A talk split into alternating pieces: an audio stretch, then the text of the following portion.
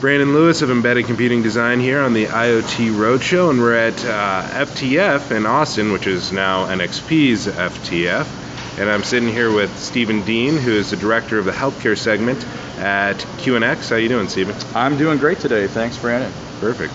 So, can you tell me about some of the requirements these days around connected medical devices, even as, insofar as the patient data that they may be transporting or storing? Sure, sure.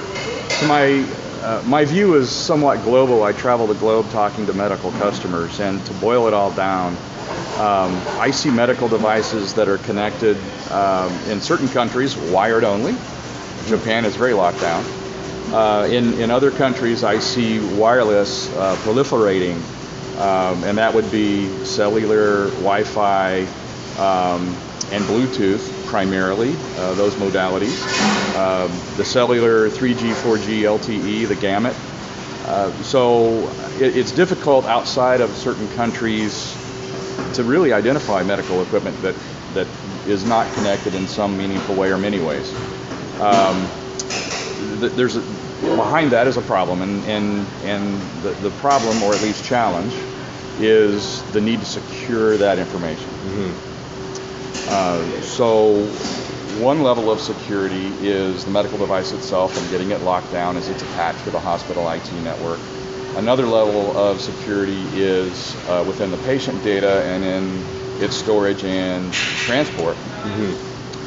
So uh, one thing that QNX provides that, that really helps with that is not only the connectivity uh, offer, but but also the FIPS 140-2 certification. Um, that is uh, U.S. government uh, certified compliant module that runs atop the QNX OS. So we're able to lock it down both at the equipment level and in the data level, uh, communicating to the hospital IT. Great. Um, so you also have a demo that you're running here on that. XP truck. Uh, can you tell me a little bit about that? Yeah, sure. It's a it's a, uh, a pretty simple demo. It's it's uh, a QNX OS based, of course, running on NXP's uh, i.MX6 uh, quad core Sabre Smart board, uh, running Qt for for the HMI. Um, it shows functionality of uh, a basic pulse oximeter running within a multi-parameter patient monitoring module. Um, that data then is pushed to uh, the uh, EMR, uh, mm-hmm. medical health record, with a partner we have, MDI Solutions, creating that module for HL7 communication to the backhaul. Great. And what are some of the uh, what's the back end connectivity that you're providing um, in this type of solution? Yeah. So in this case, uh, in the demo, it's it's a, a simple Ethernet connection, mm-hmm. wired.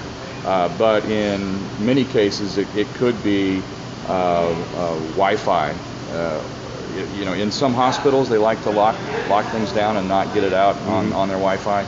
Uh, other other uh, hospital or clinical settings, uh, it's more open. So you'll find a mix of, uh, of Wi-Fi backend or uh, Ethernet backend, uh, typically on an HL7 module, which formats patient records for the EMR. Great some interesting stuff. Uh, it's something it that's important to all of us. It is, especially as we live to get older and older, huh? That's the that's the point. All right, all right. Well, thanks, Stephen. Appreciate your time. Appreciate it, Brandon. All right, take care. That was Stephen Dean, director of the healthcare segment at QNX, and this is Brandon Lewis, embedded computing design on the IoT Roadshow. Have a good day.